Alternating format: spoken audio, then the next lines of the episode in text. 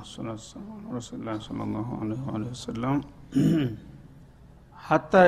ከላም አላህ ወደሚለው ስንመጣ እንደገና አላህ ስብሓናሁ ወተላ ከሙሽሪኮች ወይም ከይሁዶችም ሆነ ከነሳራዎች ከሹዕዮችም ሆነ ከማንኛውም የፊረቀ ደላል ወደ እስላም ፊቱን አዙሮ ስለ እሱ ግንዛቤ መውሰድ ይፈልጋለሁ ተጨባጭ መረጃ ማግኘት ይሻለሁ ብሎ የሚጠይቃችሁን ሰው ተባበሩትና ድጋፍ ጥበቃ እንክብካቤ ያድርጉለት ይላል ማለት ነው።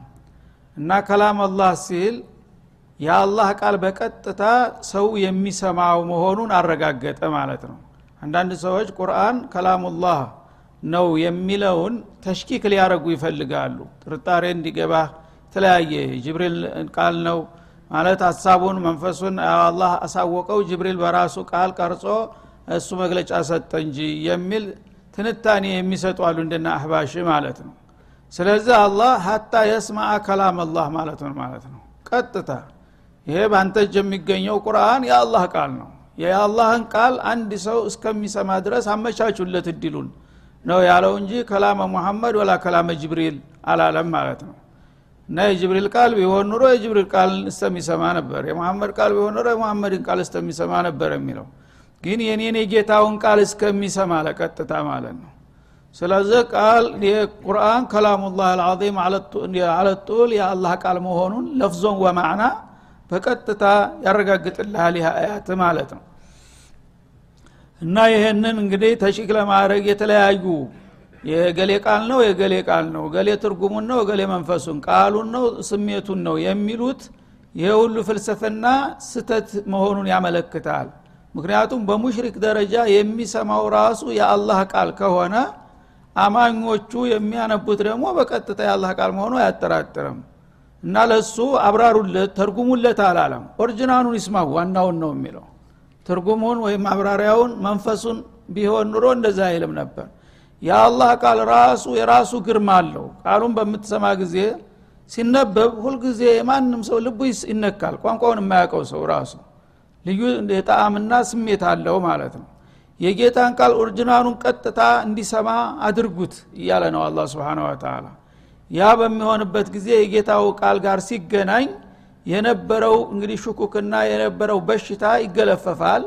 ያነ ምናልባት ሰውየው ወደ ሂዳያ የመምጣት እድል ይኖረዋል። ያም ሳይሆን ቀርቶ ሙከራ ብቻ ሊሆን ይችላል። ሰምቶ አላህ ሸቃ የጣለበት ሰው ላያረካው ይችላል ያ ከሆነም እንግዲህ እንደዚህ ብለህ መታ አታለህን? የምታምን መስለህ እንደገና ዝም ብለህ የምትሄድ ከሆነማ አንፈቅድልህ ምናምን አትበሉ። አነ ገና ነኝ አሁንም ወደ ሀገር ሄጀ ላሰብ ፈልጋ ካለ ሁማ አብሊሁም አመነሁ እሱ የሚረጋጋበትና የሚተማመንበት ቦታ እስከሚደርስ ድረስ ማንም ሰው ጉዳት እንዳያደርስበት እንክብካቤ አድርጋችሁ እፈለገው ቦታ አድርሱት።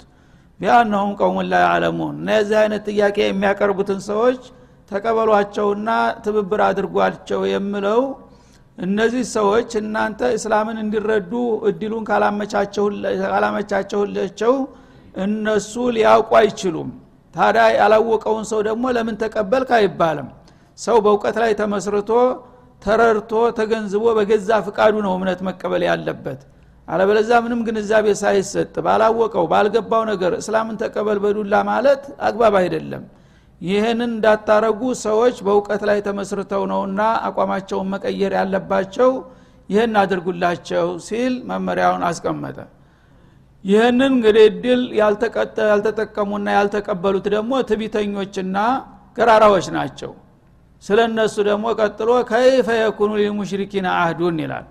ለመሆኑ ሙሽሪኮች ጋር ቃል ኪዳን ተገብቶ የነበረውን ቃል ኪዳኑ እንደገና ይቁምና ይሰረዝና ወደ ትግል ግቡ ያልከው ለምንድን ነው እነዚህ ሙሽሪኮች አሁንም ቃል ኪዳን እስተገቡ ድረስ ምናልባት በዛው በመቀጠሉ ሊጠቅም ይችል ይሆናል የሚል ጥያቄ ልታነሱ ትችላላችሁ አለ።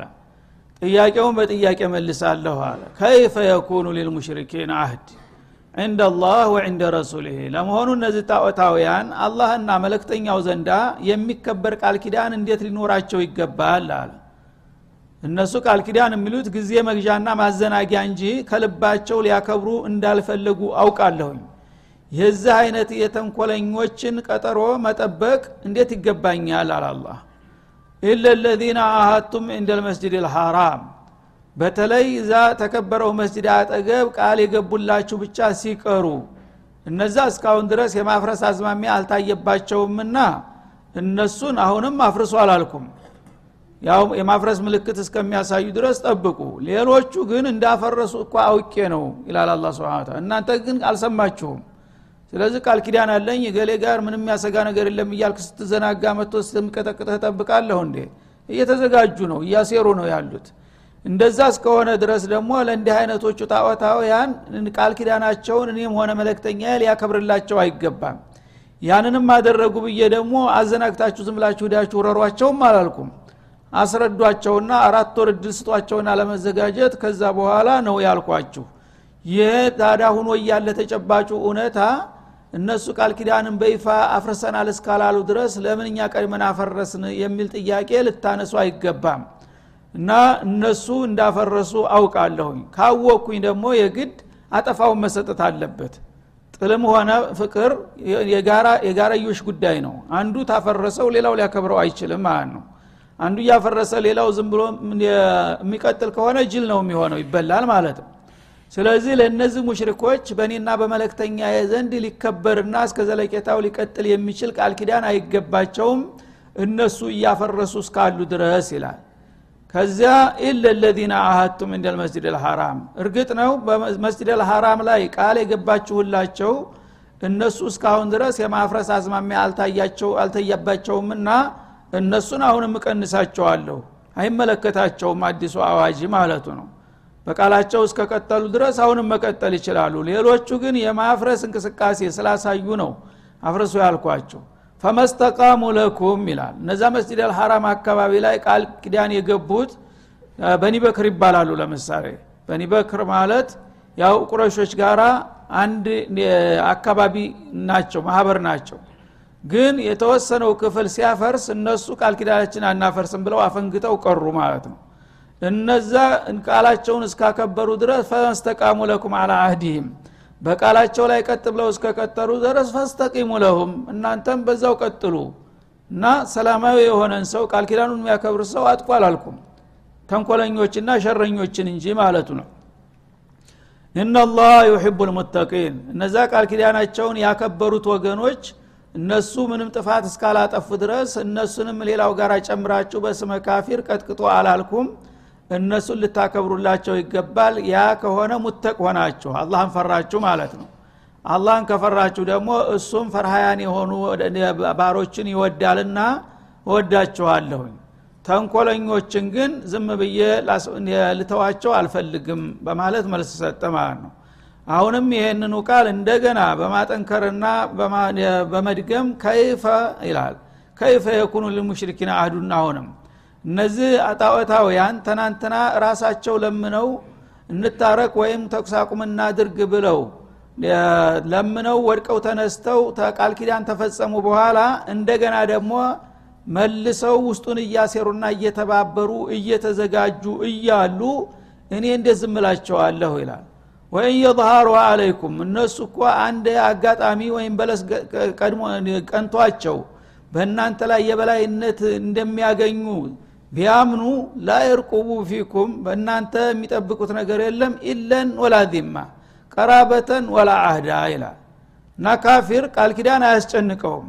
ቃል ኪዳን ልግባ የሚለው የራሱ ጊዜ ለመግዛትና ለመዘጋጀት እንዲመቸው ነው ማለት ነው አለበለዛ በአሁኑ ጊዜ ቃል ኪዳኑን አፍርሸ መዋጋት ያዋጣኛል ብሎ ካመነ ዘመድህም ቢያጎትህም ወንድምህም ቢሆን አያስብም ማለት ነው። ለዛ ለርኩስ አላማው ሲል ወደ አሁኑ ዝምድናውን ይረግጠዋል። እንደገና ቃል ኪዳኑን ሙሎ ተገዝቶ የገባውን ቃል ኪዳን ይሰርዘዋል ማለት ነው። ይህን እንደሚያደረጉ አውቃለሁኝ። እንደ አይነቶቹን ሰዎች ታዳ እነሱ እያፈረሱ እኔ ዝም ብዬ የምቀጥልበት ምንም ምክንያት የለም ይላል የለን ማለት ቀራበተን በመሰረቱ እንግዲህ ነቢዩና ቁረሾች ዘመዶች ቤተሰብ ናቸው። ሁሉም ያጎት ያክስት ልጅ ነው። አንድ የህብረተሰብ ነበረ። አሁን እምነት ነው የነጣጠላቸው ማለት ነው። ስለዚህ እነሱ ትንሽ እድል ቢያገኙና የማሸነፍ ተስፋ ቢታያቸው በቃ አሁን በተገኘው አጋጣሚ ተጠቅመን እነዚህ ሰዎች መጨፍጨፍ አለብን ሲሉ አረ ምንም ቢሆን እኮ ዘመዶቻችን ናቸው ዘመድን እንዴት አዘናግተን እናጠፋለን ሊሉ አይችሉም። ማለት ነው? ከህቅዳቸው ጥላቻቸው ብዛት። እንዲሁም ቃል ኪዳን እኮ ገብተናል። ቃል ኪዳን ማፍረስ እኮ አደጋ ነው። ያስወቅሰናል። በአለም ፊትም ያስኮንነናል አይሉም። የፈለገ ይሁን በቃ አሁን አመች ጊዜ አለ። አሁን ማድረግ አለብን። ይህ ወርቃማ እድል ማሳለፍ የለብንም ብሎ ነው የሚጨፈጭፍህ ማለት ነው። ይህ እስከሆነ ድረስ ደግሞ እንዲህ አይነት ሰዎች ጋር ለይስሙላ ዝም ብሎ ቃል ኪዳን አለን እየተባለ መጃጃል አያስፈልግም። አልሐርብ ሁድዓ ነውና አንድ ሰው የህልውና ጉዳይ እስከሆነ ድረስ ጥላትህን በቅርብ ትከታተለዋለህ። እሱ ቃሉን እያከበረ እስከሆነ ድረስ አሁን አትነካውም ግን እሱ የማፍረስ አዝማሚያ ከታየበት አንተ ዝም ብሎ ባዶ ቃል ኪዳን በአዋጅ እስካልፈረሰ ድረስ እያልክ መዘናጋት አይገባህም ነው የሚለው። ወይን የظሃሩ አለይኩም ማለት ወይን የተገለቡ አለይኩም እነሱ በእናንተ ላይ የበላይነት ሊያደርጋቸው የሚችል አጋጣሚና ሁኔ እድል ቢታያቸው ማለት ነው። ላየርቁቡ ፊኩም ላየንተዚሩነ ፊኩም በእናንተ አይጠባበቁም ኢለን ቀራበተን። እነዚህ ሰዎች ቤተሰቦቻችን ዘመዶቻችን ናቸው ብለው ዝምድናው አያስጨንቃቸውም። ወላ ዚማ አህዱም ደግሞ ቃል ኪዳን የገቡትም ትዛ አይላቸውም ማለት ነው። እንግዲያውሳ ቃል ኪዳኑን የሚያከብሩት አቅም ስለሌላቸው ብቻ ነው። ብናፈርስ አንችላቸውም ስለሚሉ ብቻ ነው ማለት ነው ዩርዱነኩም ቢአፏህም እርግጥ ነው እናንተን በሚያገኟችሁ ጊዜ በባዶ ቃላት ያታልሏቸዋል ይሸነግሏቸዋል። እኛ እኮ በቃል ኪዳናችን ነን። እንዳውም ለወደፊት ቃል ኪዳኑ የበለጠ እንዲጠነክርና ወጥ የሆነ ሰላም እንዲሰፍን እንፈልጋለን እያለ ይደልልሃል ማለት ነው። ወተእባ ቁሉቡሁም ልቦቻቸው ግን ይሸፍጣሉ። ልቦቻቸው ግደለም እንደዚህ እያልኩኝ አንድ ቀን ሲመቸኝ አረግልሃለሁ እያለ ነው ውስጡን። ተላይ ቃል ያበላሃል ከውስጥ ግን ጉድጓድ ይቆፍርልሃል ማለት ነው። ወአክተሩሁም ፋሲቁን እና እነዚህ ሙሽሪኮች አብዛኛዎቹ ከአላህ ፍቃድ ያፈነገጡ ናቸው። ሀቁ ጠፍቷቸው ሳይሆን በደራ አይናቸው ታውሮ የተገኘውን አጋጣሚ ሁሉ ተጠቅመው እናንተን ለማጥፋትና ለማጥቃት ወደ ኋላ የማይሉ መናጤዎችና እርጉሞች መሆናቸውን ስለማቅ ለዚህ ነው ቃል ኪዳኑ መፍረስ አለበት ብለው እነሱ በተግባር አፍርሰውታልና እኛ ደግሞ በአደባባይ በይፋ ቃል ኪዳኑን እንዳላከበራችሁ ስላወቅ በቃኛም ትተነዋል በሉ ነው ያልኳችሁ እንጂ ማፍረሱ የተጀመረው እኮ በእነሱ ነው ይላል አላ ስብን ተላ ይህ የሚያሳየን ሙስሊሞች ምን ያህል ንቁና ጥንቁቅ መሆን እንዳለባቸው ነው የሚያሳየው ማለት ነው። ብዙ ጊዜ ደግ ሰው መጥፎ ሰው ተንኮለኛ ያለ አይመስለውም። ልክ እንደ ራሱ ነው። ቃል ገብተናል አይደለም እንደ እያለ ይንጆማጆማል ሁልጊዜ ማለት ነው። ያ ቃል ኪዳን ግን በቅርብ መከታተል አለብህ። ምን እንቅስቃሴ እየተደረገ ነው? ምን አይነት ስሜት አለ በደንብ በስለላው ደረጃ ራሱ በጣም ጥልቅ የሆነ ግንዛቤ ሊኖርህ ይገባል። እለት በለት የሚደረጉትን የሚሰጡትን መግለጫዎች የሚደረጉትን ተግባራቶች በተከታተልከ ቁጥር ቃል ኪዳኑ እየተከበረ ነው ወይስ የሚለውን ታውቀዋለህ ማለት ነው። ሙቀፈል ሰው ግን ባዶ ቃል ዝም ብሎ ይፈርማል። ከዛ በኋላ ቃል ገብተናል ያላል። እሱ የሚያስፈልገውን ሁሉ ዝግጅት ካደረገ በኋላ አንድ ቀን መጥቶ ሁጁም ያደርግልሃል ማለት ነው። ያ መሆን የለበትም ነው የሚለው እሽተረው ቢአያት ላይ ተመነን ቀሊላ አለ አሁንም እነዚህ ሙሽሪኮች ቃል ኪዳናቸው ሊከበር አይገባም ያልኩበት ሌላም ተጨማሪ ምክንያት አለ ይላል። እሱ ምንድን ነው በአላህ አንቀጾች አኳያ ትንሽ ዋጋን የሚለውጡ ናቸው። የጌታቸውን ቃል ሰምተው ሀቁን ተመቀበል ይልቁንስ ግዛዊ ፍላጎታቸውን አስቀድመው መወደስና መመጎስ ነው የሚፈልጉት ይላል ማለት ነው።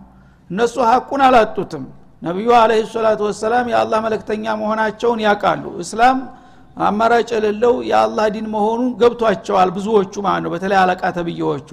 ግን ችግራቸው ምንድን ነው እስከ ዛሬ የለመዱት ጥቅማ ጥቅም ሊያቀረባቸው ነው። በስልጣን ላይ የነበረው ስልጣኑን መቀማት አይፈልግም ማለት ነው። ገንዘብ በተለያየ በህገ ወጥ መንገድ በሙስና የተዘፈቀው ያንን ጥቅሙን ሊያጣ አይፈልግም። ያ ያተሚቀርብኝ የአላህ አያት ይቅርብኝ ብሎ ነው እንጂ እውነት ሀቁ ጠፍቶት አይደለም ታዲያ እንዲህ አይነቶቹን አውሬዎች በሰው በሌሎች ጥቅም ላይ ጉዳት ላይ ጥቅማቸውን የሚመሰርቱ የሆኑ ለእነሱ ለግል ስምና ለዝና ሲሉ የህብረተሰቡን ጥቅም የሚያጠፉ አውሬዎች እስከሆኑ ድረስ እነዚህ ጋር ቀጣይ የሆነ ቃል ኪዳን ሊኖር አይገባም ይላል ማለት ነው።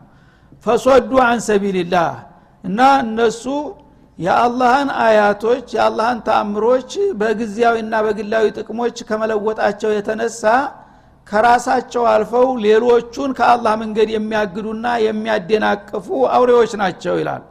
ማለት ምንድን ነው እነሱ አለቃነት ለምደዋል። በዛ በሽርካቸው በኩፍራቸው በዶላላቸው ላይ አለቃ ተብለው ተከብረው ነው የሚኖሩት ማለት ነው። በህብረተሰቡ ደም ነው የሚኖሩት። ያነ እስላም በሚመጣ ጊዜ አንደኛ የሰው ልጅ እኩል ነው ነው የእስላም መርህ። እና ነጩም ሆነ ጥቁሩም ሀብታሙም ሆነ ድሃውም የሰው ልጅ አደም ነው አደም ከአፈር ነው ነው የሚለው ይሄ ከሆነ የአመሳፍንቱ መኳንንቱ ሲሰገድለት የነበረው እንዴት እዚህ አሽከሬ ጋር እኩል ነኝ ይለኛል? የራሱን ጥቅም ለማስከበር ነው የሚሯሯጠው ማለት ነው። ይሄ ነገር ሀቅ ነው አይደለም የሚለው ሳይሆን ችግሩ እስከ ዛሬ የነበርኩት እንግዲህ መሳፍንት መኳንንት ተከብሬ ሰው ሲሳለመኝ የነበረው እንዴት ገሌ እኩል ግን ገሌ ጋር ሆነ እባላለሁኝ በሚል ለዛ ሽንጡን ገትሮ የሚከራከረው ማለት ነው ስለዚህ እነዚህ ዙሪያውን ያሉት የእሱ አሽከሮችና አጨብጫቢዎች ሰለባዎች ናቸው። የእሱ አሽከሮች ናቸው። አሁን ግን ለእነሱ መብት ሊሰጣቸው ነው በእስላም መርህ ማለት ነው። እነሱም አለቃቸው ጋር እኩል ሊሆኑ ነው። ያ ከሆነ ሰውዬ ከማዕረጉ ወረደ ማለት ነው። እነዚህ ደግሞ ውዳቂ የነበሩት የእሱ አገልጋዮች ሎሌዎች እንደሱ እኩል ሰው ሆኑ ማለት ነው። ይህንን አይፈልግም ማለት ነው። እንግዳውሳ ስሜን ዝናዬን ጥቅሜን አስከብሬ እስካለሁ ድረስ የፈለገውን ያህል ምስዋት ተከፍሎ የድሃ ልጅ ነው ምስዋት የሚከፍለው ለሱ ማለት ነው። እና ይህን ያህል ወታደር አለኝ ይህን ያህል መሳሪያ አለኝ ይህ ሀይልን ሳልጠቀም ለምንድ ነው እጅ የምሰጠው ይልሃል ማለት ነው። ለማን ብሎ ለዛች ለግል ጥቅሙ ብቻ ሲል ማለት ነው። የድሃ ልጅ አቅም የዋህ ነው መጣብህ እየተባለ ይነገረዋል አካከዘረፍ እያለ እንደ ብራብሮ ያልቃል በየቀኑ ማለት ነው። እንደ አይነቶቹ መልቲዎች በህዝብ ጥቅም ላይ የቆሙ አላላ ፈሶዱ አን ሰቢልላህ ለራሱ ይክፈር ከፈለገ። ግን ድሃውን የዋሁን ምንም የማያውቀውን አፈርገፊውን እስላም መጣብህ እያለ ያስበረግጋል። እስላምን እንዳይቀበል ያስፈራራዋል ማለት ነው። ለምን? ለራሱ ጥቅም ማስቀጠል ሲፈልግ። ኢነሁም ሳአ ማካኑ ያዕመሉን አሉ። እነዚህ ሰዎች የሚሰሩ ስራ ምንኛ አስከፊ ነገር ነው። ሰው በገዛ ህይወቱ የፈለገውን መወሰን ይችላል። ግን በሌላዎች በድሃዎችና በማያውቁ የዋሆች ላይ መነገድ አለበት የሰው ልጅ ይላል እሱ አልተዋጠለትም ኢስላም። አልፈለገውም አይደለም ይክፍር ለራሱ። ግን መላይኖችን ድሃዎች እንደ አይነት አረመኒያ የሆነ ታይቶ ተሰምቶ ማያቅ በአባታችን በአያታችን የሌለ እስላም ባልጉድ መጣባችሁ እናንተ እያላችሁ እንዴት እንደ ሃይማኖታችን እንዴት ሀገራችን እንዲሆናል እያለ ይለፍፋል። የዛ ጊዜ ዋው ወይ እውነት መስሎት ከሱ ጋር ይዋደቃል ማለት ነው። እና ሳአማ ያዕመሉን አለ የደባ ደባ ነው። እነዛ ሰዎች የመጣላቸውን መልካም እድል ወርቃማውን እድል ማአት ነገር ሰይጣን እንደመጣባቸው አድርገው ይስሉላቸዋል። የዛ ጊዜ ደግሞ እውነት መስሏቸው እነሱ ከአላህ ዲን ራሳቸው መቆጠብ ሳይበቃቸው ሌሎቹን ያስበረግጋሉ እና እንደዚህ የሚያደርጉ ተንኮለኞችን ዝም ልንላቸው አይገባም አለ አላ ስብን ወተላ እና ሶደ በመሰረቱ ሁለት አይነት ትርጉም አለው። አንደኛ ሶዱ አንሰቢልላህ ማለ አንሰቢልህ ከአላህ መንገድ ፊቱን ያዞረ ማለት ነው። ሀቅ የፈለገውን ይሁን በአፍንጫ ይውጣ የሚል ትቢተኛ እኔ የለመድኩትና እስከ ዛሬ የኖርኩበት ይበቃኛል። ካፊርም ቢሆን አባት ምንም ቢሆን የተኔ የተሻለ የለም ብሎ በሀቅ ላይ ፊቱን የሚያዞር ሶደ ይባላል። የዛ ጊዜ ላዚም ይሆናል ማለት ነው። አዕረዱ አን ዲንላህ ማለት ነው። የአላህን ዲን አልፈልግም ብሎ ሁለተኛው ማና ሶደ አን ሰቢልላህ ገይረሁ ሌላውን ደግሞ ይከለክላል ማለት ነው እኔ ያልተቀበልኩትን እንዴት አንተስ ትቀበለዋለህ? የድሃውን ልጅ። አንተ ለሀብትህ ብለህ ነው ለስልጣንህ ብለህ ነው ለጥቅምህ ለዝና ብለህ ነው። አሽከርህ ሎሊህ ግን ይሄ ሁሉ ነገር የለውም። ለምን እሱን ትከለክለዋለህ? እሺ በእሱ እድል ለምን ትወስናለህ? ነው የሚለው አላ ስብን ተላ እና እነዚህ በድሃ እድል ላይ የሚወስኑ ሰዎች ሳአ ማካኑ ያዕመሉን ከራሳቸው አልፈው በሌሎቹ ላይ ጉዳት የሚፈጽሙና መልካም እድላቸው ጋር እንዳይገናኙ የሚያደርጉ ደበኞችና ሴረኞች በመሆናቸው ለዚህ ነው እነሱ አይመቱ ምት መመታት ያለባቸው የሚለው። ወደፊት ፈቃቲሎ አይመተል ኩፍር ይላል ራሱ ዙሁ ገጽ ማለት ነው። እነዚህ ብዙ ጊዜ እናቅላችኋለን ባዎች። የሰው ደም እየመጠጡ የሚኖሩ ሹማምንቶች ናቸው የደሃ ጸሮች። እነሱ መመታት አለባቸው። ምክንያቱም ለእነሱ ጥቅም ሲል ነው ሌላውን እያሰለፉና እያስተባበሩ ኪሳራ ላይ የሚጥሉት ይላል ማለት ነው። ላ የርቁቡነ ፊ ሙእሚኒን የዚህ አይነት እንግዲህ የግል ጥቅማቸውን አሳዳጆችና የራሳቸውን ጥቅም ወዳጆች የሆኑ ሰዎች አሁንም ቀደም ሲል እንደተጠቀሰው በሙእሚን ወገን ላይ ኢለን ቀራባ ዝምድናን አያከብሩልህም። አንተ የፈለከው ወንድሙ አባቱ ብትሆን እንኳን እኔ ተሞትኩ ሰርዶ አይብቀል ነው የእሱ ማለት ነው። እኔ የምፈልገው ለእኔ የምመቸኝ ይሄ ነው ከዚህ ውጭ የሆነ ነገር ምንም አባቴ ምንም ወንድሜ ቢሆን የራሱ ጉዳይ ብሎ አንተን መጨፍጨፍ እንጂ ሌላ አላማና አማራጭ የለውም ማለት ወላ ዚመተን ቃል ኪዳንን ብትገባለት ቃል ኪዳን ገብቻለሁ ጡር ይጥለኛል እንኳን አይልም። የምን ቃል ኪዳን ነው ይልሃል ማለት ነው ተተመቸው። ወኡላይከ ሁም ልሙዕተዱን እነዚህ ናቸው የለየላቸው አጉራ ዘለሎች ማለት ይላል አላ ስብን ተላ ሙዕተድ ማለት እንግዲህ ህገ ወጥ ማለት ነው። ምንም ህግ የማይገዛቸው ተጥቅማቸውና ከፍላጎታቸው በስተቀር ይሄ እንደዚህ ነው ያስነውራል ያስወቅሳል ምናምን የሚባል ነገር የለም እነሱ ዘንዳ። ብቻ ይህን አድርጌ ይህን ጥቅም ማግኘት አለብኝ የራሴን ትን ማስከበር አለብኝ የሚል መርህ ነውና በዘመድም በወዳጅም በቃል ኪዳንም ላይ ይፈርዱበታል። ለምን? አጉራ ዘለሎች ናቸውና ከራሳቸው ጥቅም በስተቀር ሌላ ነገር ስለማይታያቸው እንደዚህ አይነት አውሬዎች በመሆናቸው ነው አላህ ስብሓነ ወተላ ከእነሱ ጋር ቃል ኪዳን አለን እያሉ መቀጠል አግባብ አይደለምና መፍረስ አለበት እልባት መሰጠት አለበት ያልኩት ለዚህ ነው ይላል አላ ስብን ተላ ይህ ሁሉ ካደረገ በኋላ ግን የሰው ልጅ ምንጊዜም ቢሆን ያዋጣኛል ያለውን ነገር ይሞክራል። በተሳሳተ መንገድም ቢሆን ጉዞውን ይቀጥላል። ሲቀጥል ግን በየጊዜው አቅል ካለው ደግሞ ያስባል እኔ ይህን ነገር እስካሁን ቀጠልኩበት። ምን ያህል ውጤት አመጣሁኝ? ወደፊትስ ምን ያህል ያዋጣኛል? ብሎ ቆም ብሎ ያስባል። እንደዛ አስበው አሁንም ደግሞ ፈኢንታ በኋላ እስከዚህ ድረስ መጥተው ሲያበቃ ብዙ የድሃ ልጅን አስጨፍጭፈው ብዙ ጉዳት አድርሰው ሲያበቃ አሁንም ደግሞ ይሄ ነገር አያዋጣኝም ብለው ወደ እናንተ ወደ ሀቁ ለመመለስ የሚፈልጉ ካሉ በአቃሙ ሶላት የመመለሳቸው ማረጋገጫ ገቢራዊ እርምጃ መውሰድ ስላለባቸው ሰልመው ሻሃደተን ተናግረው እናንተ ጋር መጥተው መስጂድ ሶላት ተሰልፈው ተሰገዱ ወአተው ዘካት። እንዲሁም ደግሞ ግዴታ ምጽዋታቸውን ከለገሱ ያው ኢኮኖሚያዊና አካላዊ የሆነ እንቅስቃሴ እስላማዊ እንቅስቃሴ ላይ ከተሳተፉ ማለት ነው። ፈኢኽዋኑኩም ፊዲን ችግሩ ተፈታ ማለት ነው። ትናንትና ከእናንተ ተቃራኒ የሆነ አቋም ይዘው ነበረ። አሁን ግን እስላማዊ መርህን ተቀብለው እናንተ ጋር ተቀላቅለው የሚሰግዱና የሚመጸውቱ ከሆነ አበቃ ካሁን በኋላ የዲን ወንድሞቻችሁ ሁነዋል። በመሆኑም በቂም በቀል ትናንትና እንደዛ አድርገህናል ይህን ሁሉ ጨፍጭፈህብናል ብላችሁ አሁን ሲጨንቅህና ስትቸነፍ ነው እጀ ሰጠኸው ብላችሁ እርምጃ እንዳትወስዱ ተጠንቀቁ ይላል አሁንም። እስከ መጨረሻው እድል ትሰጠዋለህ። ወደ ሀቅ የመመለስ አዝማሚያ ካሳየ በማንኛውም ኬላ ላይ መቀበል ግዴታ ነው ማለት ነው። ወኑፈስሉ ልአያት ሊቀውሚ ያዕለሙን እና አንቀጾቻችንን በዚህ መልክ ነው የምናብራራላችሁ። ለመረዳት ለምትሹ ሰዎች ይችላል አላ ስብን ተላ ሀቅን ለመረዳት የሚሻ ሰው ስሜታዊ መሆን የለበትም። ሰው ባመነበት ወይም በመሰለው ነገር የፈለገውን ያህል ሊሄድ ይችላል በተሳሳተ መንገድ። ግን አንድ ኬላ ላይ ሲደርስ ቆም ብሎ አስቦ ይሄ ነገር አላዋጣኝም ካሁን በኋላ በቃ ወደ እናንተ መቀላቀል እፈልጋለሁ የሚል አዝማሚያ ሲያሳይ የዛ ጊዜ ወደ አሁኑ አውንታዊ ምላሽ መስጠት አለባችሁ። ይሄ ካልሆነ ግን የእስላምን የዳዕዋውን ህደት ታበላሻላችሁ ማለት ነው። አንድ ሰው ብዙ ጊዜ ታግሎሃል ብዙ ችግር አድርሶብሃል ግን እኔ ታሁን በኋላ አቋሜን ቀይር ያለው መስለም ፈልግ ያለሁ እናንተ ጋር ልቀላቀል ነው ካል ኬታባክ ስለጨነቀ ነው ብለ በዚህ ሰውዬ ላይ እርምጃ ብትወስድ ምን ይሆናል? ሌሎቹ ሁሉ ለመመለስ የሚፈልጉት ሁሉ ተስፋቸው ይቆረጣል ማለት ነው። በቃ ብንገባም አይቀበሉንም ስለዚህ እስተ መጨረሻ እስትንፋስ መገደል አለብን ብሎ ብዙ ሙስሊም እንዲያልቅ ይደረጋል ማለት ነው። እነሱም ያላግባብ እድላቸውን ያጣሉ ሙስሊሞቹም ደግሞ አላስፈላጊ ጭፍጨፋ ውስጥ ይገባሉ ማለት ነው። ያ መሆን የለበትም። ማንኛውም ሰው ተመለስኩኝ ካለ ካላስ ረበልዓለሚን እንኳን ተቀበሉ እያለ እኔ ማን ነኝ? እኔ ደግሞ የምታገለው ለአላህ ብዬ እስከሆነ ድረስ ጌታ በማንኛውም ኬላ ሰዎች እንመጣለን ሲሉ በር ክፍት አድርጉላቸው እስካለ ድረስ መቀበልና ማስተናገድ ያስፈልጋል እነሱ በመምጣታቸው እንደዛ በማለታቸው ጉዳት የሚያደርሱ ቢሆን አላህ ተቀበሏቸው አይልም መጀመሪያ። ተኛ የበለጠ እሱ ያቃል ተንኮላቸውን። ስለዚህ ሊያፈርሱ እንኳ ቢፈልጉ ፈርዶን አላህ ይነግርሃል። ቅድም ያው ቀደም ሲል እንዲያደረገው ሰውየው ላይ መርላ ነው እንጂ እንደዚህ ያለው እንደዚህ እያሰበ ነው ብሎ ደግሞ ነገ መረጃውን ይሰጥሃል። ምን ችግር አለው?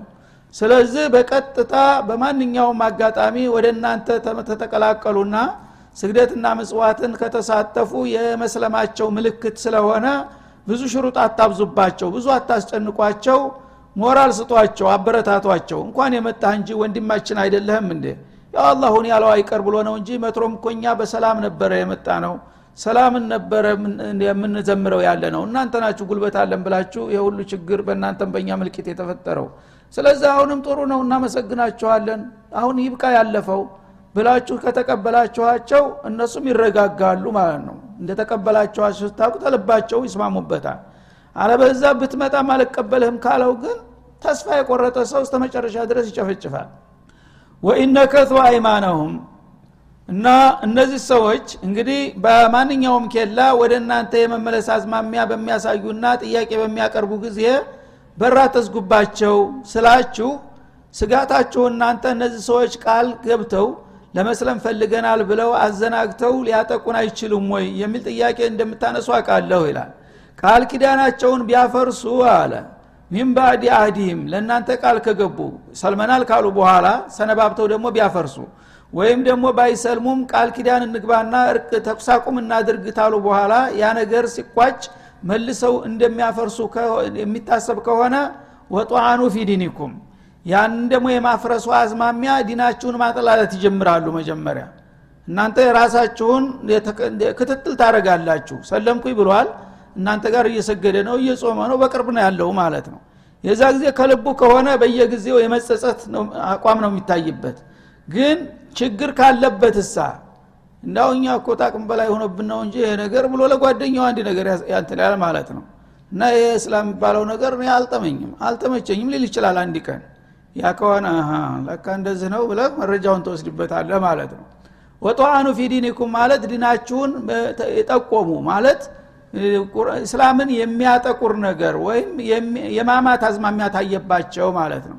ዲናችሁን ታንቋሸሹና ታጥላሉ። ያነ ለይስሙላ ነው እንጂ ተቀበልኩት ያለው ተልቡማ ቢቀበል ኑሮ እስላም ላይ ጧና ያደርግም ነበር የሚል ስትንታጅ ታረግና እዛ ጊዜ ደግሞ አስፈላጊውን እርምጃ ተወስዳለ ማለት ነው ያ እስካልታየባቸው ድረስ ግን ዛሂሩን አምነናል ተቀብለናል ብለዋል። ተቀበሏቸው። ምንድ ነው ችግሩ? እና ወኢነከቱ አይማነው ሚን ባዕድ አዲህም ቃል ኪዳን ተሰጡ በኋላ ያን ቃል ኪዳናቸውን ቢያፈርሱና ወጠአኑ ፊ የእናንተን ሃይማኖት ቢያጥላሉ ቢያነውሩ ፈቃቲሉ አይመተል ኩፍር። ይሄ የነዛ የአለቆቻቸው በሽታ ነው አሁንም እያገረሸባቸው ያለው። አለቆቻቸው በቃ እጅ ሰጣችሁ ተሸንደፍን ማለት ነው። እናንተን የመሰለ ጀግና እያለ እኛ እንዲህ ተዋርደን ልንቀር ነው ምናምን እያሉ ይሻህኗቸዋል አሁንም ማለት ነው። ምንጩ እነሱ አይደለም ተራው ህዝብ አይደለም ይህን ችግር ያመጣው። እነዛ አለቃዎች ናቸውና እንደዚህ የሚያደርጓቸው እነዛን ጭንቅላት ጭንቅላታቸውን በሏቸው። አይመተል ኩፍር። የኩፍርን ቁንጮዎች መምታት አለባቸው። የችግሩ ምንጭ እነሱ ናቸውና። ተራው ህዝብ አይደለም አሁን ደግሞ ልዩ ዘመቻ። አይመተል ኩፍር አለ። እና ቃዳተል ኩፍር። የኩፍር መሪ የሆኑ ሰዎች ናቸው። ሰላም እንዳይሰፍንና እነ ህዝቡ እንዳይቀላቀል እንዳይታረቅ የሚያደርጉትና እነዛን ጭንቅላታቸውን ተመታችኋቸው ሌላው ይረጭላል ኢነሁም ላ አይማነ ለሁም። ምክንያቱም አይመተል ኩፍር በዛ በኩፍር ያደገና በሱ የተበከለ ስለሆነ ተመርዟልና በቀላሉ ቃል ኪዳን አይገዛውም። ቃል ኪዳናቸውን የማያከብሩና በሱ የማይገዙ ከሆነ ጭንቅላታቸውን መምታት ያስፈልጋል ለአለሁም የንተውን ከዚህ እኩይ ተግባራቸው እስከሚቆጠቡና እስከሚታረሙ ድረስ ዋና ዋናዎቹን ትመቷቸዋላችሁ።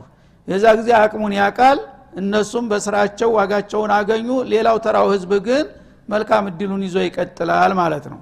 ስለዚህ እንግዲህ እስላም በማንኛውም መልኩ ሰዎች ካፊር ስለሆኑ ብቻ ጉልበት እስካለ ድረስ ከመጨረሻ ጨፍጭፍ የሚል መመሪያ የለውም እንግዳ ውሳ በተቻለ ያህል በማንኛውም አጋጣሚ ሰላም ከመጣ ሰላምን ማክበር መተባበር።